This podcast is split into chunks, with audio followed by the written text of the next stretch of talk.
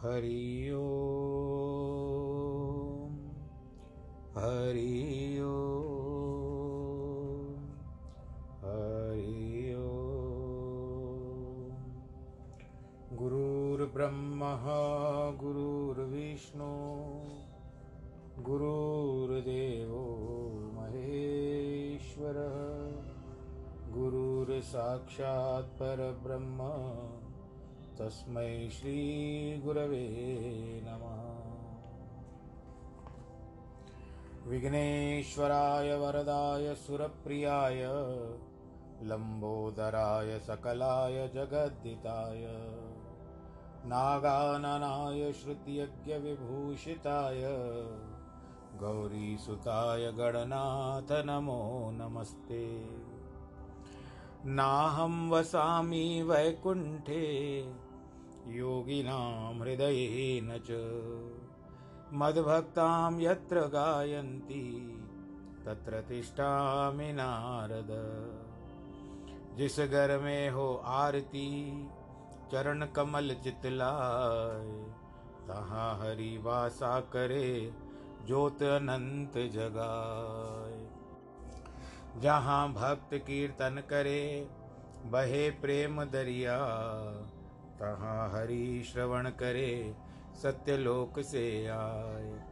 सब कुछ दीना आपने, भेंट करूँ क्या नाथ? नमस्कार की भेंट लो, जोड़ू मैं दोनों हाथ।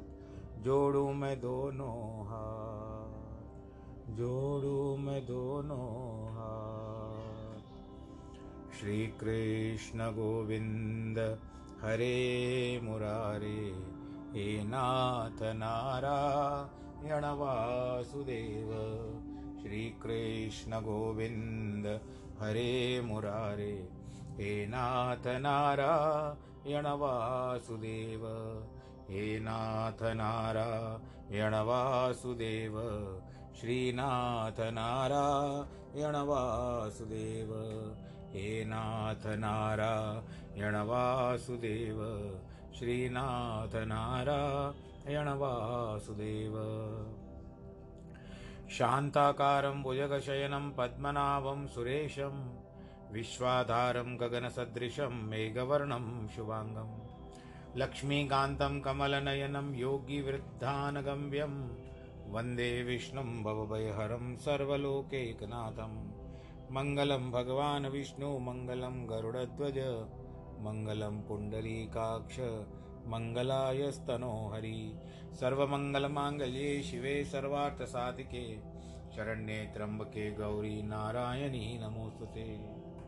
कृष्णाय वासुदेवाय हरये परमात्मने।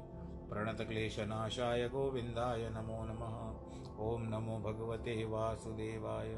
ॐ नमो भगवते वासुदेवाय। बोलो श्री कृष्ण कन्हैया, लाल की जय। प्रिय श्रोताओं, भगवान श्री कृष्ण के भक्तों, आज भगवान श्री कृष्ण की अनुकंपा से हम पंद्रहवें अध्याय में प्रवेश कर रहे हैं। समय कैसे गुजरता है? तेरह अप्रैल की तारीख अभी भी याद है। इसको आरंभ किया था। और आज कहाँ से कहाँ तक भगवत गीता का यह ज्ञान पहुँच रहा है।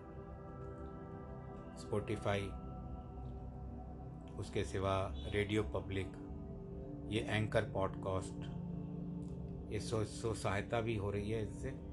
यानी ये सब स्पॉटिफाई इत्यादि का जो इनके साथ लिंक है, जैसे यहाँ पर आपके पास अपलोड होता है, आपके पास आता है, ये स्वतः ही, यानी ऑटोमेटिकली उन लिंक्स पे भी चला जाता है और बड़े बड़े चाव से लोग सुन रहे हैं, मुझे भी खबरें आ रही हैं। तो आज इसी प्रसन्नता के साथ हम पंद्रहवें अध्याय को आरंभ करते हैं। आपने चौदहवा अध्याय सुना, उसको कहते थे गुणत्रय विभाजन योग, यानी तीन गुणों का विभाजन। और अब जो पंद्रहवा अध्याय है, इसमें पुरुषोत्तम योग बताया गया। पुरुष का अर्थ जो पुरुषों में उत्पन्न हो, उत्तम हो। पुरुषों में जो उत्तम हो, उसको पुरुषोत्तम कहते हैं।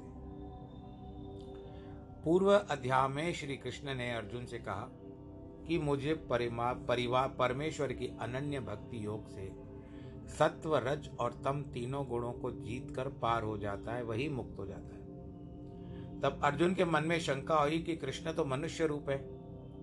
उनकी भक्ति करने से ब्रह्मपद की प्राप्ति कैसे होगी? भगवान भगवान तो सर्वज्ञ हैं। अतः उसके अंतकरण की शंका को समझकर अंतिम श्लोक में उससे बताते हैं, मनुष्य नहीं हूँ। मैं साक्षात सचिदानंद स्वरूप परमात्मा हूँ, ब्रह्म हूँ। इस बात का भगवान इस अध्याय में विस्तृत रूप से वर्णन करेंगे। किस तरह से? देखो, कारण क्या है कि ग्यारहवें अध्याय में भी हम लोग जब थे, उस समय में भी भगवान ने उनको अपना विराट स्वरूप दिखाया था। फिर भी कहीं ना कहीं मनुष्य, आखिर मनुष्य की वृत्ति है, प्रवृत्ति है कि जब तक संदेह नहीं करेगा, उसके मन को संदेह जब तक होता रहेगा, वो डूबता रहेगा किनार नदियों में, चिंताओं में डूबता रहेगा, विचारों में डूबता रहेगा। तो इस तरह से अब यहाँ पर फिर से मन में जो संदेह आ गया, इतना स्वरूप देख करके भगवान जी का विराट स्वरूप वैराग्यहीन पुरुष को ज्ञान का अधिकारी नहीं है। अतः आत्मज्ञान की प्राप्ति की इच्छा करने वाले मनुष्य को पहले वैराग्य साधन चाहिए। इस संसार को क्षण भंगुर और नाशवान प्रमाणित करने के लिए भगवान ने उसे एक वृक्ष की उपमा दी है और ब्रह्म का सच्चा स्वरूप बताया है। ऊर्ध्व मूलय मध शाखा मश्वतम प्राहुर रव्ययम छंदासी यस्य पर्णानी यस्तम वेद सवेदविद हे ज्ञानवान इस संसार रूपी आदि तथा अंत रहित वृक्ष को पीपल अश्वत अगर आप समझो, सुनो तो उसको समझा करो, पीपल, इसको जो शाब्दिक भाषा है या संस्कृत की भाषा है, पुराणों की भाषा या शास्त्रों की भाषा में पीपल के पेड़ को अश्वत्थ कहा गया है। इसका मूल ऊपर, ऊर्ध्व भाग होता है ऊपर का, और शाखाएँ नीचे की ओर है। वेद के छंद इसके पत्ते हैं। इसे बांधी भली बांधी जानता है तो वो वेदविद हो जाता है।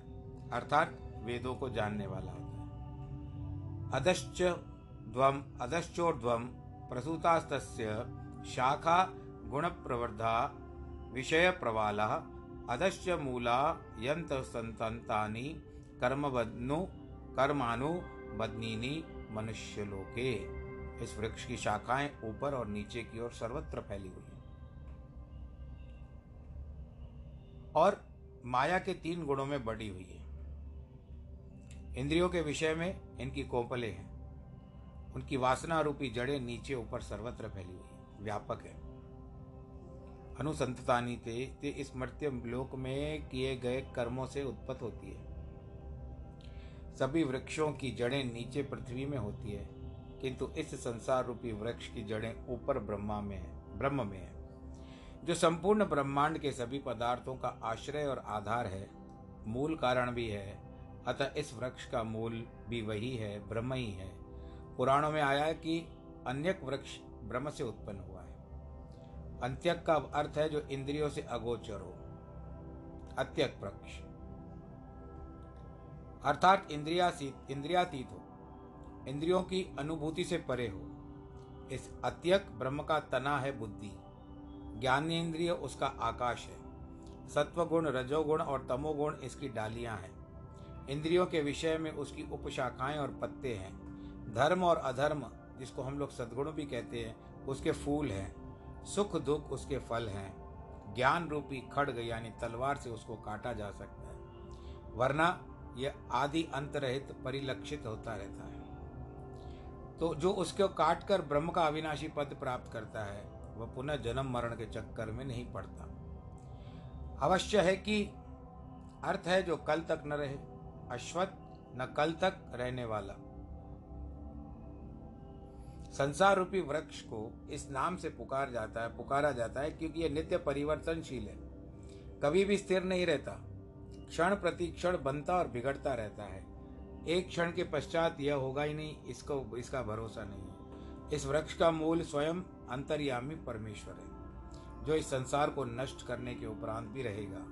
संसार के सभी पदार्थ माया के तीन गुणों से उत्पन्न हुए हैं, और वह वृक्ष उन्हीं से पलता है। उस वृक्ष की शाखाएँ नीचे ऊपर और चारों ओर है। पाप कर्मों के कारण नीच योनियों में, नीच योनियों को प्राप्त जीव नीचे की शाखा के समान है, और शुभ करने वाले जीव धर्मात्मा पुरुष देवी देवता ऊपर की शाखाओं के समान है।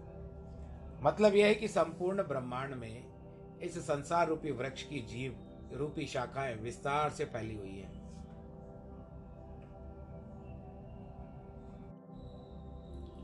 उस वृक्ष के चार उपतने हैं।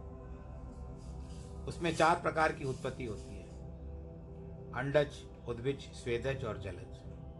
इन चारों में चौरासी लाख योनियाँ उत्पन्न हुई सूर्य, चंद्र, ग्रह, नक्षत्र, तारक, ऋषि, मुनि, देवता, देव शक्तियाँ, मनुष्य, पशु, पक्षी, कीट, पतंग। अर्थात मृत्युलोक में सत्यलोक तक सभी जीव इस वृक्ष से उद्भुत हुए हैं। उसी वृक्ष की उत्पत्ति है। उन सभी का उत्पादन, उपादन कारण माया के तीन गुण हैं। ऊँचे से ऊँची जड़ है, ब्रह्मा तथा छोटी जड़ है, बिन संस्कार। राग, द्वेष की जिनके द्वारा सत असत करके मनुष्य बंधनों में पड़ता है। न केवल मनुष्य अपने कर्मों के कारण जन्म मरण के चक्कर में पड़ते हैं परंतु अवतार भी कर्म के बंधनों में पड़ जाते हैं। किंतु अन्यों के कल्याण के लिए, जैसे कारागार में कारागार में जो जेल कहते हैं, वहाँ पर बंदी, वहाँ अपने अपराधों का फल भोगने के लिए रहते हैं, वहाँ अधिकारी और अन्य कर्मचारी भी रहते हैं। किंतु वे अपराधियों पर चौकसी रखने के लिए उनसे काम के लिए रहते हैं, दंड भोगने के लिए नहीं है। बड़े बड़े अधिकारी भी वहाँ पर पहुँचते हैं, परंतु सर्वेक्षण के लिए। शास्त्र पुराणों में अनेक उदाहरण आए हैं। किस प्रकार महात्माओं को कर्म फल भोगना पड़ता है? कर्मों के बिना सुख दुख प्राप्त नहीं होगा। यह अटल नियम है। उसे सदा ध्यान में रखते हुए पूर्व कर्मों के फल को शांति और धैर्य से भोगना चाहिए। किंतु भविष्य में दुष्कर्मों से दूर रहने में भलाई है। क्योंकि अन्यथा वे ही आगामी बच्चों में से उग्र कुफल प्रदान करेंगे, गलत फल प्रदान करेंगे। राजा धृतराष्ट्र ने भगवान श्री कृष्ण से पूछा, मैंने कौन सा पाप किया जो मेरे एक सौ पुत्र भी मारे गए और राज्य का भोग भी चला गया?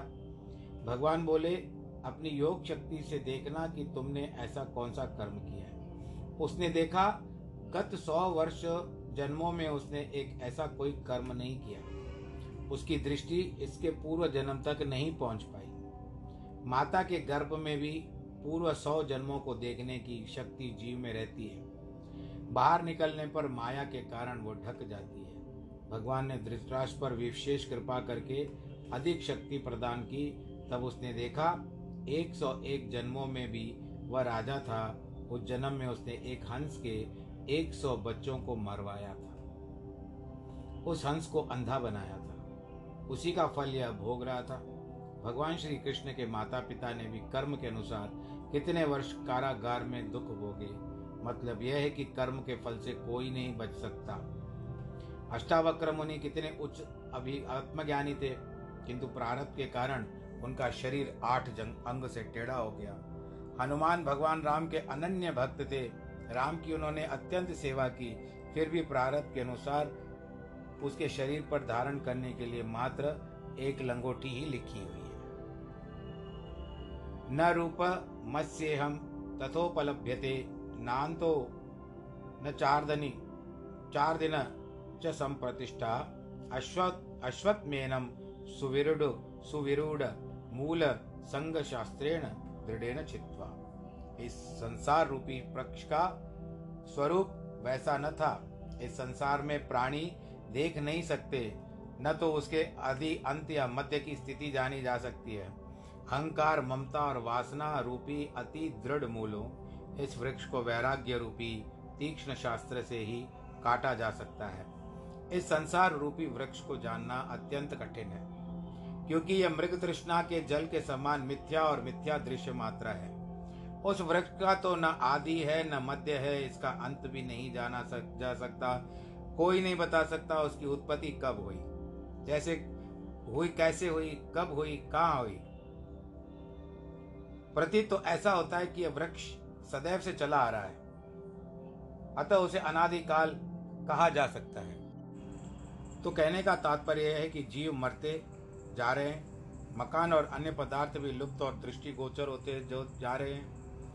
उनके स्थान पर दूसरे जन्म ले रहे हैं। ऐसे वृक्ष को काटने के लिए पूर्ण रूप से संसार के प्रति उदासीन को या वैराग्य रूप शस्त्र चाहिए, अर्थात इंद्रियों में किसी भी विषय की इच्छा ही न हो। इस राग द्वेषमय संसार रूपी वृक्ष का हो वैराग्य रूपी तलवार से काट करके गिरा सकते इस संसार में अनेक जीवों का आवागमन हुआ है, हो रहा है और होता रहेगा। सभी अपने अपने कर्मों के अनुसार दुख सुख, जन्म, मरण के कष्ट, क्लेश भोग कर दे त्यागते रहते मक्खी जब गुड़ पर बैठती है तो उसका संग नहीं छोड़ती। या तो उसी में फंसकर प्राण त्याग देती है, अथवा कोई अन्य उस पर प्रहार करके उसको मार डालता है। परंतु वो मरते मरते वहाँ से छूटने का प्रयत्न नहीं करती। भंवरा जब कमल पर बैठता है तो उसे छोड़ना नहीं चाहता। रात्रि को जब कमल अपना मुख बंद कर लेता है तो वहाँ पर अंदर ही फंस जाता है और भंवरे का दम घुट जाता है और वो प्राण दे देता है। मछली कांटे में फंसकर प्राण देती है। पतंगा आग में जलकर अपने आप को जला देता है। इस संसार में जिसने जैसी संगति की, उसके साथ वैसी अवस्था होती है। अतः संसार में असंग होकर ही रहना चाहिए। अर्थात संसार में के पदार्थ में लिप्त नहीं होना चाहिए। इसी को वैराग्य कहते हैं। आप ग्रस्त जीवन में हो, आप लोग को नहीं है ये। आत्मा तो प्रारंभ से ही अलग होती है। यह वैराग्य उत्पन्न होगा, अंतकरण की शुद्धि और नाम स्मरण से। वैराग्य वैराग्य तो हर एक करता है, परंतु मन से इसे धारण करना अत्यंत कठिन है। इसमें क्या कहते हैं? कि तुलसी तुलसी सब कहे, तुलसी तो बन की घास। राम की कृपा हो गई, तब बन गए तुलसीदास। तो इसके लिए अपना प्रयत्न यही है कि प्रभु चिंतन, ग्रस्त जीवन से अभी जो भी आपकी आयु हो, जो जितने लोग भी आप लोग सुन रहे हो, जिस तरह से लगातार निरंतर इस बात का विचार करते आ रहे हैं कि चार वर्ण है और चार आश्रम है। अगर चार आश्रमों में हम बात करते हैं तो आपकी यदि आयु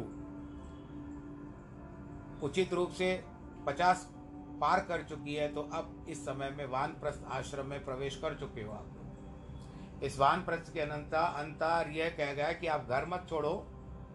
वन में जाने की आवश्यकता नहीं है, घर में बैठ करके हरिनाम सिमरन कर सकते हैं। हम उदाहरण ले सकते हैं तुलसीदास जी का। हम उदाहरण ले सकते हैं मीराबाई का। हम उदाहरण ले सकते हैं कबीर दास जी का। इन सब के उदाहरण हमारे पास हैं, और इतने सारे भक्त हैं जिन्होंने घर में बैठ कर के नाम कमाया। नाम की कमाई की और मुक्ति हो गई उनकी और आज तक हम उनका नाम ले रहे हैं। तो कहने का तात्पर्य यही है कि आपकी आयु है तो एक वानप्रस्थ में जाने से पहले आपको मोह तो निकलेगा नहीं, किसी को भी नहीं निकलता, भले मैं भी क्यों ना रहूँ। बोलना बड़ा आसान है, परंतु जब कथनी और करने में कभी कभी अंतर हो जाता है। कुछ वस्तुएँ ऐसी होती है कि धीरे धीरे उनका त्याग करना चाहिए। प्रभु की और चिंतन में ध्यान दे करके संसारिक कामों की चिंता आपको छोड़नी चाहिए। ये सत्य बात है। आपके बच्चों के ऊपर दायित्व बढ़ाइए, उनको आगे बढ़ने का मौका दीजिए। आप सब में बैठेंगे, वहाँ पर नहीं, हमारी चलनी चाहिए। तो वो फिर आप प्रभु का चिंतन भी करेंगे, लेकिन चिंता काम की करेंगे। रखेंगे प्रभु का चिंतन तो फिर वो दोनों बातें एक साथ नहीं जुड़ सकती। या तो कुछ ऐसा समय निकाल लो कि अपने हिसाब से एक समय रख लो, एक घड़ी, आधी घड़ी आदि ते पुण्याद संत समागम हरि कथा कटे कोटे अपराध। एक समय निकाल लो कि इतना समय तक हम प्रभु चिंतन करेंगे। आनंद के साथ रहो। परंतु नोक, झोंक, टीका, टिप्पणी, ये सब थोड़ा थोड़ा कम करोगे तो चिंतन में आपका मन बढ़ेगा। मन लगेगा भी। इस पर एक दृष्टांत आता है। एक शिकारी सुबह किसी वन में गया। वहाँ उसने अपना जाल बिछाया, उसमें पक्षियों के लिए आहार भी डाल दिया। एक तोते ने उसे देख लिया, चिल्लाकर कहा, भाई, ये जाल है, यहाँ पर नहीं आना, वरना फंस जाओगे। वो अपने बिरादरी और पक्षी वालों को बोल रहा है, पक्षियों को बोल रहा है। किंतु वह स्वयं ही उड़कर उस जाल में जा बैठा और फंस गया। अन्य तोते पक्षी भी उसी के समान चिल्ला चिल्ला कर यही बोलते थे और आखिर में वहीं पर बैठते थे, जाल में फंस जाते थे। हमारी भी ऐसी अवस्था है ऐसा न हो कि सुनते भी रहें और बोलते भी रहें, परंतु अंतकाल तक विषय वासनाओं के जाल में फंसते रहे। मन पर वैराग्य का पूर्ण प्रभाव चाहिए था। तभी विषयों की उन आसक्तियों को काटा जा सकता है। वस्तुतः हमें तो कमल के समान होना चाहिए, जो जल से उत्पन्न होता है, जल से ही शक्ति और सौंदर्य पाता है और फिर जल में ही निर्लिप्त हो जाता है। अभी कई हमारे बड़े बड़े बुज़ुर्ग जो हैं, जो अंत समय में प्राणों का त्याग करते हैं। बड़े कष्ट होते हैं, उनके प्राण निकलते नहीं हैं। तो पूछा जाता है कि देखो, इनका वो एक बेटे की या बेटी की चाह रहती है अंत समय में, कि अगर वो आ जाए, मुझसे मिल जाए। और उसको पता भी है कि संसार से मेरा संबंध टूटने वाला है या छूटने वाला है। अब तो मैं उस भगवत भजन में ध्यान दूँ, लेकिन फिर भी अंत समय में ममत्व जागृत हो जाता है। और ममता जाग करके अपने बच्चों को याद करवाती है अंत समय मृत्यु को प्राप्त हो जाता है। फिर सब पूछते आखिर में बेटा आया या बेटी पहुँची कभी कभी तो किसी के पास नहीं भी आते हैं, नहीं भी पहुँच पाते हैं। ऐसे ही प्राण छोड़ने पड़ते हैं। बस उनकी गत मत वे जाने, तुम्हारी गत मत तुम ही जाने। जल में उपजे, जलते दूर, जल में जोत रहे पर बड़े आनंद के साथ रहता है कमल। जल से कमल को बाहर निकालने पर वो कुमला जाता है। जो कमल के समान माया में अलिप्त होते हैं वे भी सच्चे वैरागी हैं। उस संसार का वास्तविक सुख प्राप्त कर सकते हैं। सांसारिक सुखों को समाप्त होने पर भय लगा रहता है क्योंकि कोई भी सुख चिरन, चिरन, चिरंतन नहीं है। भगवान को राजा का भय सदा लगा रहता है। धनवान को भगवान कह गया मैं धनवान को राजा का भय सदा लगा रहता है। और वहीं उसका धन भी छीन न ले। जिस तरह से हमारे साथ, सबके साथ 2016 में बात हुई थी। अत्यंत मन, मान सम्मान प्राप्त होने पर भी भय बना रहता है। कहीं कोई अपमान न कर दे। यदि विजय प्राप्त हुई तो शत्रु का भय लग जाता है। कहीं वह प्रतिशोध न लेने लगे। सौंदर्य और यौवन को जरा और रोग का भय लगा रहता है। विद्वान को भय लगा रहता है कि उसको कोई वाद विवाद में जीत न जाए। शरीर को मरण का भय लगा रहता है, कि किसी न किसी को, किसी न किसी का भय लगा रहता है, डर लगा रहता है। मतलब यह है कि प्रत्येक वस्तु के पीछे एक डर की तलवार लटक रही है। भय से मुक्त या निर्भय तो मात्र वैरागी ही है, जिसके पास वैराग्य रूपी अमोघ अस्त्र है, वही इस संसार में विजयी होगा। किंतु वह वैराग्य सच्चा होना चाहिए भाई, स्वाभाविक होना चाहिए। प्रदर्शन मात्र के लिए नहीं, दिखावे के लिए नहीं। It's not for the display Raja Bhartari को पिंगला की बेवफाई के कारण जो वैराग्य हुआ, वह कोई स्वाभाविक न था। प्रत्युत वह कारण वैराग्य था। अन्यथा राजपाट को त्याग के पश्चात भी पथ पर चलते चलते एक पान की पीक को चंद्रमा की चांदनी में क्यों लाल समझकर भ्रमित होता, उसमें हाथ डालता। इतनी निधियाँ त्यागने के पश्चात भी उस लाल के प्रति मोह जाग गया। अन्यथा उसे उठाने की चेष्टा ही क्यों करता? यह जीवन दो दिन का मेला है। अतः इस मनुष्य जीवन में ही असंग शस्त्र अर्थात वैराग्य रूपी कुल्हाड़ी लेकर इस संसार रूप वृक्ष को काटना चाहिए तो ही कल्याण होगा। माया हमें गिराकर नष्ट करे, इसके पूर्व हमें उसको, जब तक कहते हैं ना कि आप दुश्मन आपको मारने की चेष्टा करे, तब तक आप उस दुश्मन की नीचे की धरती खिसका दो अपने आप ही गिर जाएगी। तथा पदम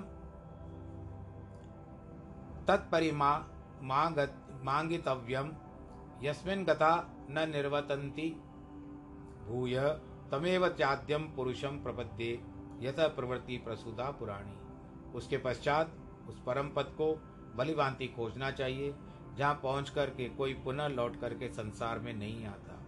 जिस परमेश्वर से ही इस पुरातन संसार वृक्ष की प्रवृत्ति विस्तार को प्राप्त हुई, उसी में आदि पुरुष नारायण की शरण में जाना चाहिए। वह परम पुरुष स्वयं भगवान है, जिसके पास जाने से पुनः जन्म मरण का बंधन प्राप्त नहीं होता। निर्वाण प्रद प्राप्त होता है। गजेंद्र को जब ग्रह ने पैरों में से पकड़ लिया तो अपने को मुक्त करने के लिए उसने तो भगवान जी को याद किया। उसके परिवार की सहायता किसी से नहीं मिली, सब छोड़ करके चले गए। अस्पताल में भी यही दशा होती है। डॉक्टर कह देते हैं कि इसका अंत समय है, अब आपको जिनको मिलना हो मिल लीजिए, सब मिल करके चले जाते हैं। फिर डॉक्टर को कहते हैं, बस कोई एक आध अस्पताल में रहता है, उसके लिए बाकी सब घर चले जाते हैं। कहते हैं, अब समाचार आएगा तो देखेंगे। यानी एक तरफ़ से उन्होंने हथियार डाल दिए, क्योंकि कर भी क्या पाएँगे वो लोग? काल के आगे हमारी चलती नहीं है। तो इसके लिए किसी ने सहायता नहीं की, चतुर्दिक निराशा ही निराशा व्याप्त हो गई उसको। अन्य कोई उपाय नहीं, तभी उसको ईश्वर का स्मरण आ गया। सभी को मुसीबतों को और दुखों में परमेश्वर याद आता है। वह हाथी पशु होते हुए भी प्रभु की शरण में गया। एक कमल का फूल उस नदी से निकाला। भगवान की ओर भेंट रूप में फेंका तो भगवान ने अपने वाहन गरुड़ को भी छोड़ दिया। आकर के गजराज की सहायता की। यह भाग श्रीमद भागवत कथा में अष्टम स्कंद में आता है। शरण में आने का अर्थ है कि मन से परमेश्वर को सर्वव्यापी, सर्वशक्तिमान जानकर, अपनी शक्ति और बल का अभिमान त्याग कर उसी के अधीन हो जाना चाहिए।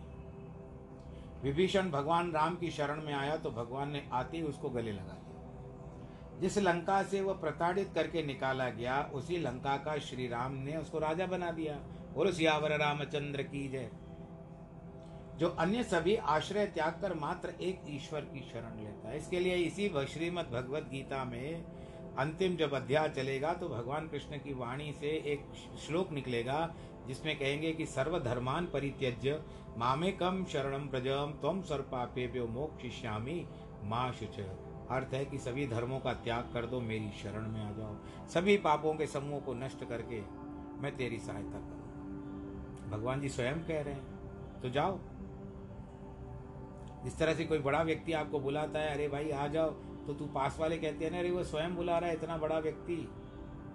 तू जाता क्यों नहीं? हिचकिचा क्यों रहा है? ऐसी बातें आती हैं। अब देखिए, कुदरत है। अभी एक मैंने सेलिब्रिटी का ब्याह करवाया। बाहुबली फ़िल्म के जो दूसरे बलाल नामक हीरो थे, उनका ब्याह मैंने करवाया सेलिब्रिटी के पास गया। तो उसके कारण क्या है? सब जगह मुझे भी सेलिब्रिटी के रूप में माना गया। तो इस तरह से भक्ति, आज हम भक्तों को याद करते हैं तो वो भक्त हमारे लिए सेलिब्रिटी है। कि जिनके, जिनका नाम मान हो जाए, सम्मान हो जाए, वो एक सेलिब्रिटी होता है। सेलिब्रेशन होती है, उत्सव मनाया जाता है। यहाँ पर प्रभु ने स्वयं उसको अपनाया है, उनको राजगद्दी दे दी है। अपने को भी आप उस तरह से आगे बढ़ाइए, प्रयत्न करिए। प्रभु तो आपके पास ही है, केवल अपने अंतर्मान खोजना है, या सामने जो भगवान जी के दृश्य है, जो भी दिखाई देता है, या आप मेडिटेशन में बैठ जाइए, एक हल्की सी कोई भी संगीत बजा दीजिए, जो लाइट म्यूज़िक जिसको कहते हैं, हल्का वाला संगीत बजा दीजिए। कानों को भी जो मधुर लगे, उस संगीत में आप जिस भी इष्ट देवता को ध्यान मानते हो, उस इष्ट देवता का ध्यान करो। धीरे धीरे प्रयास होना चाहिए, एक दिन में नहीं होगा। बहुत दिन लग जाते हैं, क्योंकि आपकी जो आसपास की जो वातावरण है सराउंडिंग है, उसको साफ़ होने में बहुत समय लगता है। इसके लिए मनुष्य निर्भीक होकर चलना चाहिए भगवान के हाथ सर्वत्र फैले हुए हैं। उनके कान भी सर्वत्र वर्तमान है। उनके नयन सर्वत्र देखते हैं। उसी की शरण ग्रहण की जाएगी। क्यों नहीं? सदा सर्वत्र, सर्वदा सर्वत्र लोक परलोक में निर्भीक होकर वास किया जाएगा। क्योंकि ईश्वर तो उनके साथ रहता है, जो उसे सच्चे मन से स्मरण करते हैं। कथा बताते हैं क्या कि एक बकरी चराने वाला बकरियों को चराकर शाम को उन्हें वापस लेकर नगर की ओर जाने लगा। अचानक रास्ते में घोर वृष्टि के साथ ओले भी पड़ने लगे। सभी बकरियाँ भागने लगी, किंतु उनमें एक लंगड़ी बकरी बेचारी बहुत दुखी थी। सोचिए, तीव्र तीव्र गति से दौड़ न पाई। बकरी चराने वाले ने शेष बकरियों की रक्षा के लिए उस लंगड़ी बकरी की चिंता छोड़ दी। बाकी बकरियों को लेकर शीघ्र ही नगर की ओर चला गया। परमेश्वर तो प्रत्येक प्राणी का रक्षक है। वह बकरी सोचने लगी, अब मैं कहाँ जाऊँ?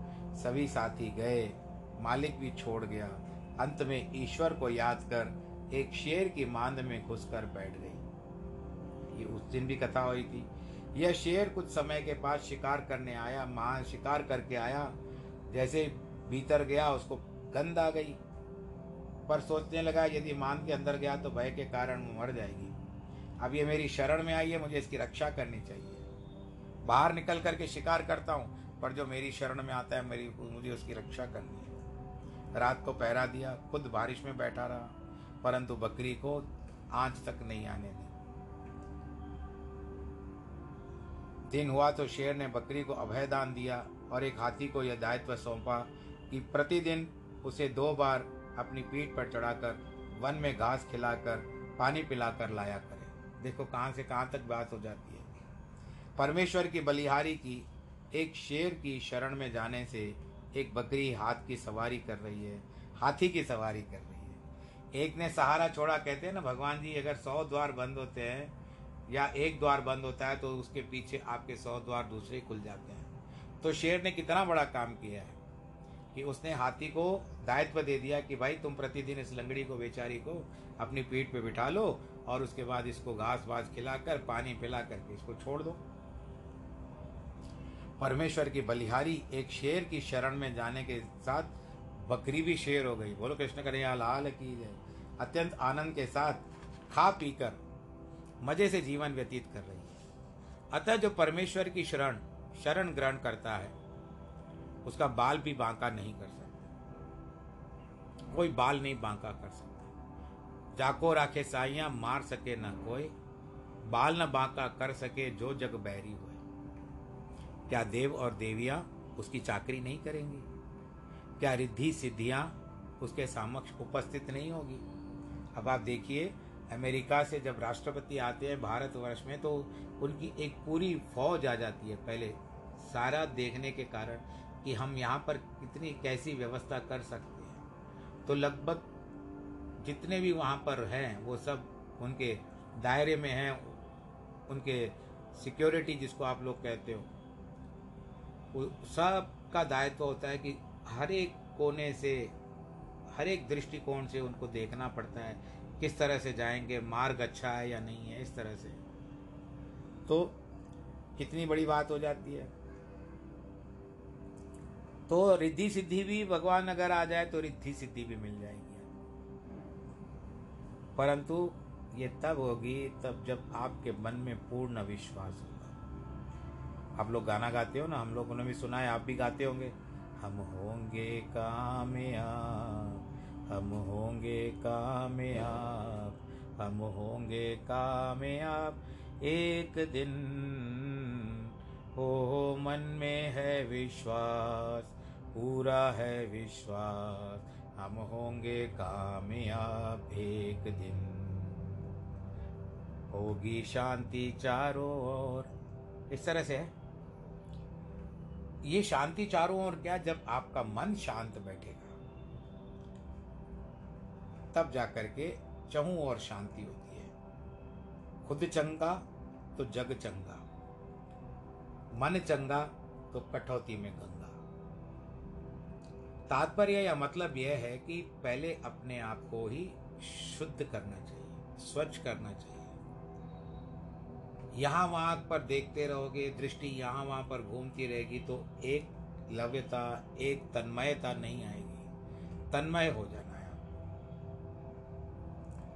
तो शरण में जाना चाहिए। विश्वास की आवश्यकता है। वज़ीर स्थान में बड़े जालिम लोग रहते हैं। थोड़ा सा ही झगड़ा होने पर खून करने की देर नहीं लगती। किंतु वे भी उनकी रक्षा करते हैं, जो उनकी शरण में जाते हैं। शरणागत की रक्षा के लिए वे अपना सिर तक निछावर करने से चूकते नहीं आपस में चाहे लड़ झगड़ कर हत्या कर डालें, परंतु दूसरे के सामने अपनी छवि को नहीं बिगाड़ते हैं भाई। शरणागत भक्त का संपूर्ण दायित्व परमात्मा अपने ऊपर ले लेता है। आखिरी में जाने से क्या फ़ायदा जब आपके हाथों से सब कुछ निकल जाता है? तब आकर जाकर के प्रभु को भगवान जी, आप मेरी रक्षा करो, मेरे परिवार की रक्षा करो। इस तरह के गुणगान उस समय गाना तब तक कभी कभी कहते हैं कि अभी पानी सर के ऊपर से या नाक के ऊपर से चला गया। अब बहुत बात हो गई है। तो इसके लिए प्रयत्न करो। कि भगवान को स्वयं आना पड़े, आप क्यों जाते हो भगवान के पास? आप इतना विश्वास रखो कि जो करेगा, मेरा नारायण करेगा, जो आपके इष्ट देवता हैं, उनका ध्यान करो कि जो भी करोगे, साईं, आप ही करोगे, हम तो कुछ भी नहीं है, हम तो बंदे हैं, इस संसार में भेजे हुए। हमारा कर्तव्य हमने किया, लेकिन हमसे कुछ बन नहीं पा रहा है। इसके लिए आप, हमको, आप इसमें से उभारिए।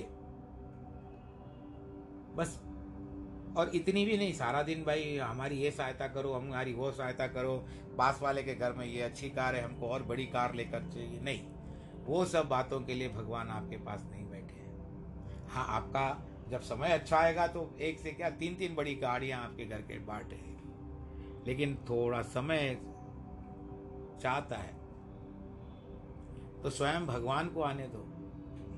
द्रौपदी जे भी द्रौपदी तो कितना प्रेम करती थी, भाई तक मान लिया था, अपनी साड़ी का चीर पार करके फाड़ करके भगवान जी की उंगली पे बाँध दिया था तो क्या कि तूने मुझ पर ऋण चढ़ा दिया।